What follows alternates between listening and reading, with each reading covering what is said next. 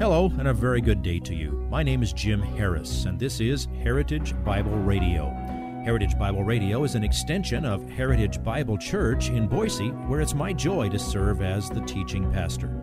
Every day, we devote our radio time to studying a portion of the Word of God so you can know Him better through Jesus Christ and serve Him better through your local church. This week on Heritage Bible Radio, we continue in the Sermon on the Mount to Matthew chapter seven, verse fifteen, which reads, "Beware of false prophets who come to you in sheep's clothing, but inwardly are ravenous wolves." Once you choose the narrow gate and begin your journey on the narrow way to life, there are numerous enemies, and they are shrewd. They are called false prophets. A true prophet is God's mouthpiece, chosen and equipped by God to bring his message to people. A false prophet pretends to speak for God, but is actually a self-appointed mouthpiece for his or her own message. False prophets are people who exert spiritual influence on people contrary to God's way. The New Testament speaks of false prophets, false brothers, false apostles, false teachers, false speakers, false witnesses, and false Christs. Satan counterfeits everything good from God, and he infiltrates every group where God is at work. Everything Satan does is deceitful. God uses his spokesman. Satan counters with false prophets. Please listen to Pastor Jim's message entitled, "Beware of Wolves." I don't know how much more open it could be than people carrying around little things in their pockets and purses that can connect them to any false prophet in the world, anywhere, anytime. Now, you can also have your Bible on that little box, and you, you can also use it for a lot of other things. You know, you can even make a phone call on those things. It's very relevant to us. Consider the ones who consistently undermine churches, and they advise their listeners and callers over and over again to, to get away from those stuffy old churches and get the materials that we're offering to you. Satan loves to hear things like that because every time he can pull a person away from the church, even temporarily, the body of Christ is weakened. Why? Because we are members of one another. And there's a whole bunch, as I said, of those one another commands in the New Testament. We need each other. We belong to each other. Now, you have to come individually through that narrow gate without any baggage. You must come by faith. But once you do, you're part of a family. And anybody trying to pull apart the family is doing the work of the enemy. Or consider the embarrassing number of preachers with very broad reach who have been sexually immoral.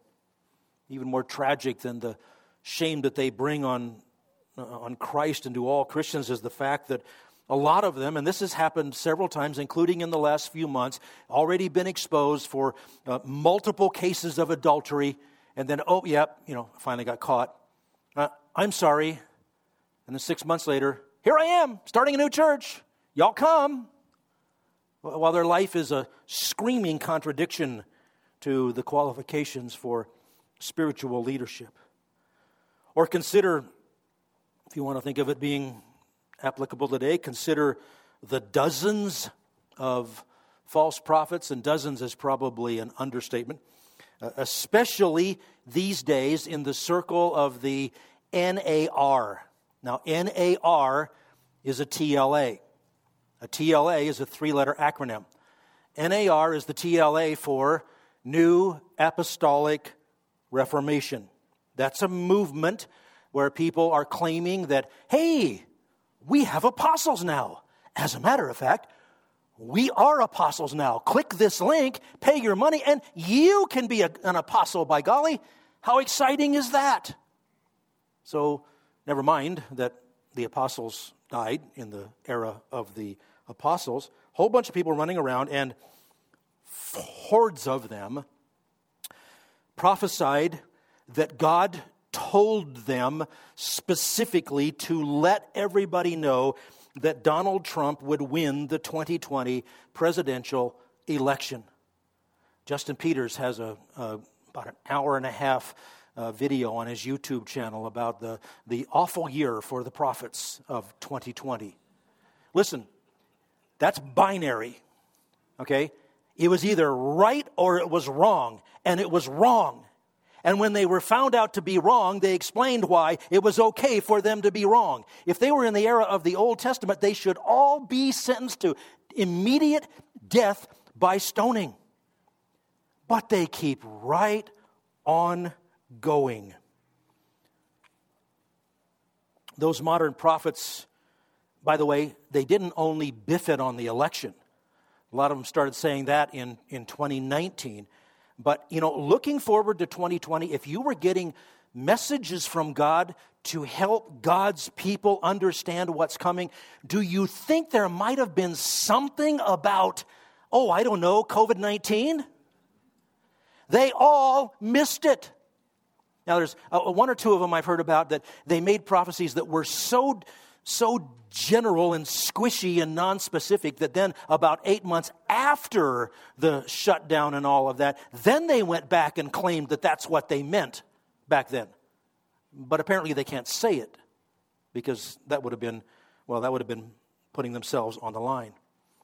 And the fact that such people continue, that's just evidence of the existence of Satan. But the fact that they maintain a following, that's proof that not only do false prophets abound, but people on the broad way, and maybe some who are on the narrow way, are woefully unwilling to face what this passage actually teaches.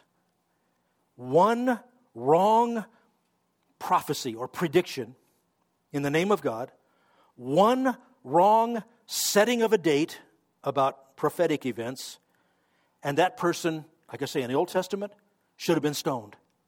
And the fact that Christians don't just rise up and scream, give me my money back, I should have never supported you.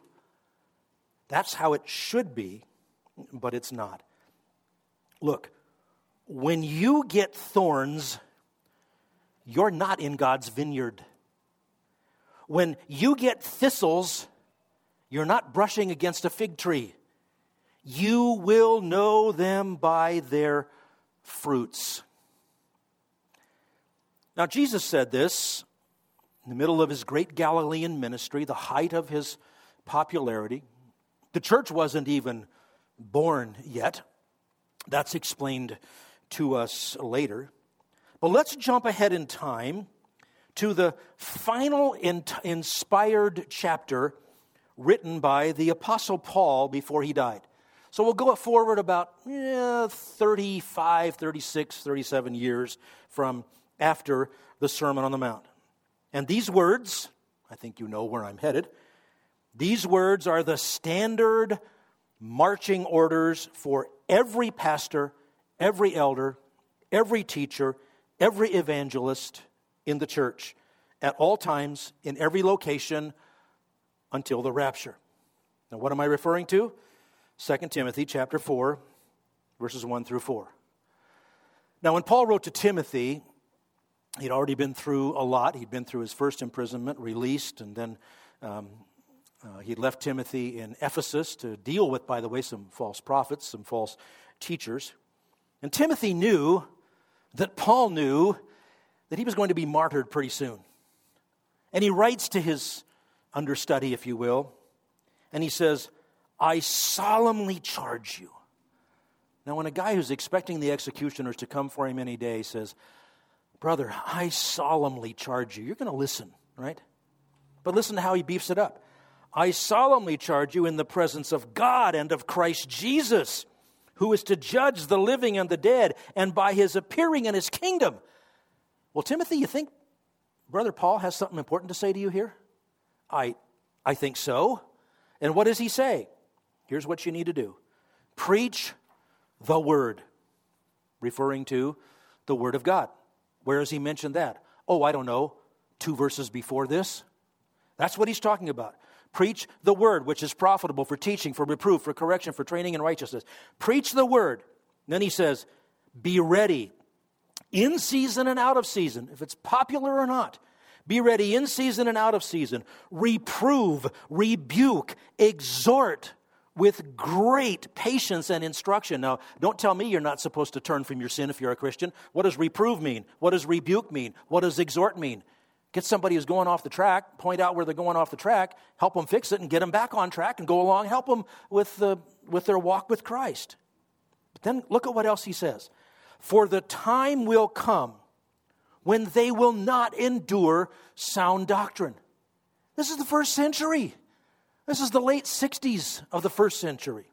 For the time will come when they will not endure sound doctrine, but wanting to have their ears tickled, they will accumulate for themselves teachers in accordance to their own desires, and will turn away from turn away their ears from the truth, and will turn aside to myths. That passage from the pen of Paul is saying in different words exactly what Jesus said at the conclusion of the Sermon on the Mount, the summary of which we've just seen today. Is this practical? Is this relevant? We're sure not in the first century, but it is practical. The largest church in the United States is reputed to be Lakewood Church in Houston, Texas. And I say reputed because among the mega churches, somebody might want to argue over which is the greatest.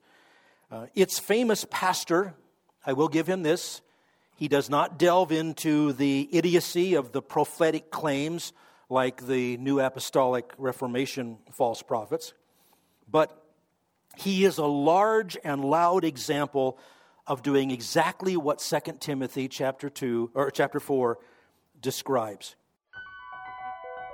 If you would like this message on compact disc, let me know and we'll send it to you. You'll receive the entire message, not just the portion on today's program.